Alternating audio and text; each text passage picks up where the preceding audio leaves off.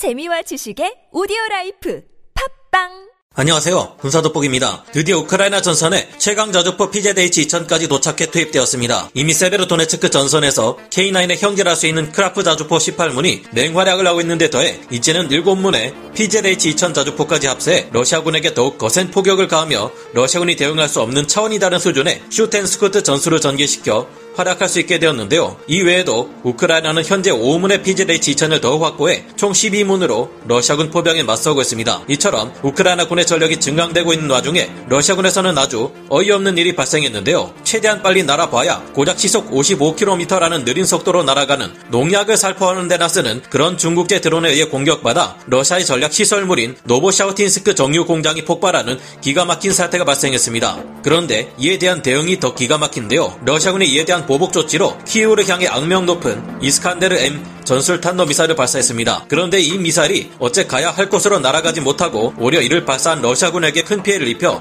러시아군의 체면이 정말 세계적으로 말이 아니게 되었는데요. 왜 이런 일이 일어났는지 알아보겠습니다. 전문가는 아니지만 해당 분야의 정보를 조사 정리했습니다. 본의 아니게 틀린 부분이 있을 수 있다는 점 양해해 주시면 감사하겠습니다. 드디어 올 것이 왔습니다. 현지 시각 6월 22일 우크라이나군 총참모부가 밝힌 바에 의하면 드디어 네덜란드가 지원한 세계 최강의 자주포 PZH 2000 7문이 우크라이나 동부전선에 투입되어 작전을 수행 중이라고 하는데요. PZH 2000 자주포는 이미 동부전선에서 작전 중인 M777 견인곡사포 및 세자르 자주포, 크라프 자주포 등과 합류해 큰 활약을 펼칠 것으로 우크라이나군 총사령관 발레리 잘루주니는 말했습니다. 독일제 라인메탈사의 PZH 2000 자주포는 우리 군의 K9 자주포나 폴란드에서 우크라이나에 지원한 크라프 자주포보다 약간이지만 더 빠른 연사 속도와 방열 속도를 가지고 있는데요. PZH 2000 자주포 또한 155mm 52 구경장 포신을 사용하지만 10초에 3발의 빠른 사격이 가능하며 독일 라인메탈사의 둔감 장약 채용과 탄약 클립 개념의 자동 장전 장치 덕분에 분당 8발의 발사가 가능합니다. K9보다 분당 2발 정도의 포탄을 더 많이 쏠 수 있는 셈인데요. 그러나 실제 성능은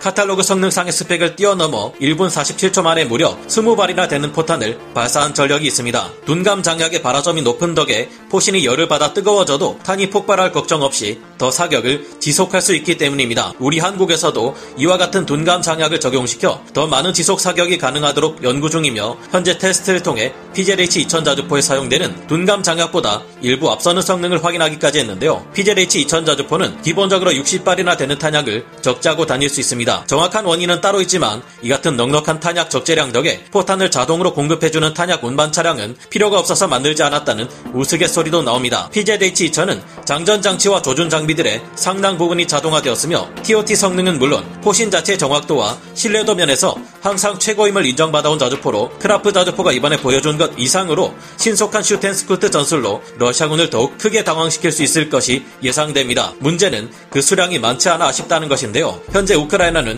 네덜란드에서 7문, 그리고 이탈리아에서 5문의 PZH 2000 자주포를 합쳐 총 12문의 PZH 2000 자주포를 보유하고 있는 상태인데요. 앞으로 우크라이나에 더 많은 수량의 PZH 2000 자주포가 지원되어서 러시아군을 여러 전장에서 압도할 수 있기를 바라봅니다. 러시아군에 대항하기 위해 우크라이나군이 착실히 강력한 포병 전력을 마련하고 있는 동안 러시아 본토에서는 어떻게 이런 일이 일어날 수 있다는 말인가라는 말이 절로 나오는 일이 발생했습니다. 중국 온라인 쇼핑몰 알리바바에서 1만 달러 정도면 살 수 있는 다목적 상업용 드론 스카이아이 5000mm는 속도가 아주 느려 시속 55km에 불과한 저성능 드론인데요. 한마디로 20kg 중량의 카메라를 부착해 촬영을 하거나 농약을 적재해 뿌릴 수 있는 상업용 드론입니다. 그런데 우크라이나군이 이 중국산 드론을 구입해 러시아의 전략 시설물을 날려버리는 기가 막힌 전과를 올렸습니다. 우크라이나 현지 시각 6월 22일 오전 러시아의 바실리 골루베프 로스토프 주지사는 러시아 본토에 있는 노보샤흐틴스크 정유 공장에서 거대한 폭발과 화재가 발생했다는 소식을 전했습니다. 이날 오전 8시 40분 중국산 스카이아이 드론이 우크라이나와의 국경선에서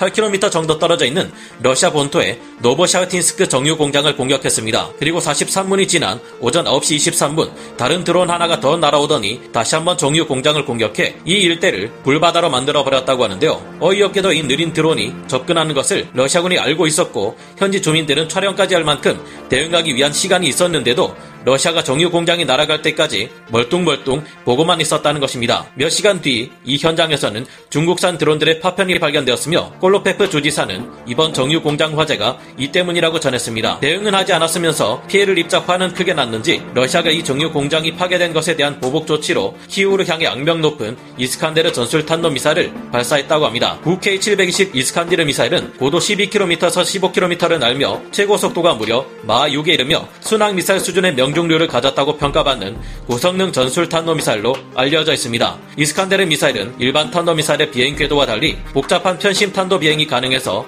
요격하기가 굉장히 까다로운 미사일로 알려져 있는데요. 이스칸데르 M은 발사 직후에 그리고 목표물에 다다르기 전에 자신을 요격하기 위해 날아오는 요격 미사일들을 피하는 급격한 회피 기동이 가능하며 비행 중에도 계속해서 경로를 바꾸는 것이 가능합니다. 러시아군 내수형의 경우 기만을 위해 decoy까지 뿌려대기에 격추가 더욱 어려운데요. 사정거리는 무려 500km에 이릅니다. 그런데 이 같은 성능이 어쩌면 모두 사실은 아닌지도 모르겠습니다. 현지 시각 6월 23일 러시아가 전날 있었던 노보샤흐틴스크 정유 공장 피격 사건에 대한 대응으로서 우크라이나 이스칸데르 M 전술 탄도 미사일 공격을 시도했는데요. 그런데 벨고로드주 어느 곳에서 키우를 향해 발사된 이 미사일은 엉뚱하게도 발사 직후 공중에서 6초 만에 크게 폭발해버렸다고 합니다. 이로 인해 공중에서는 파편들이 쏟아지며 미사일 발사 차량을 덮쳤고 이를 발사한 러시아군 제448 로켓 여단의 지상 발사대와 통제소에 상당한 피해를 입힌 것으로 전해졌습니다. 안 그래도 농약 뿌리는 중국산 드론에 당한 것도 열받는데 이에 복수하겠다고 날린 탄도미사일이 폭발해 자기 자신들을 덮쳤으니 가관인데요. 러시아군은 이번 공격에 두 발의 이스칸데르 M 전술 탄 도 미사일을 사용한 것으로 알려졌는데 공중에서 폭발한 것은 두 번째이고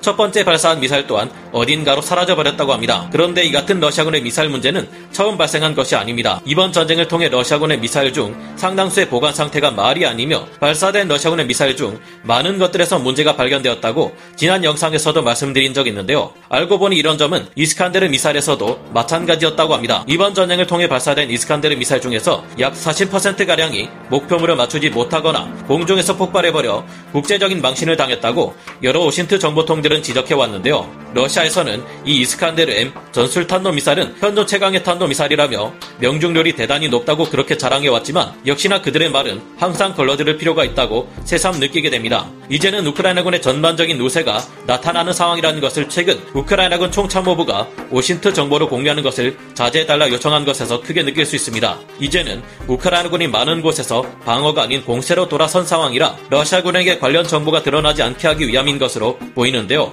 지금도 세베르 도네츠크에서는 양측의 치열한 시가전이 벌어지고 있으며 우크라이나군이 거점을 확보하고 있는 중입니다. 그러나 6월 26일까지 전과를 내라는 모스크바의 명령에 따라 세베로도네츠크 남쪽의 리시찬스크 고지를 향해 러시아군이 워낙 총공세를 퍼붓고 있어서 며칠 내로 방어선이 뚫릴 것이 우려되는 상황이기도 한데요. 오늘도 역시 이 전쟁을 멈출 수 없다면 우크라이나군이 러시아군을 물리치는데 더욱 큰 활약을 해주어 러시아군이 전쟁을 지속할 의지를 상실하게 만들 수 있기를 바라봅니다. 오늘 군사 돋보기 여기서 마치고요. 다음 시간에 다시 돌아오겠습니다. 감사합니다. 영상을 재밌게 보셨다면 구독, 좋아요, 알림 설정 부탁드리겠습니다.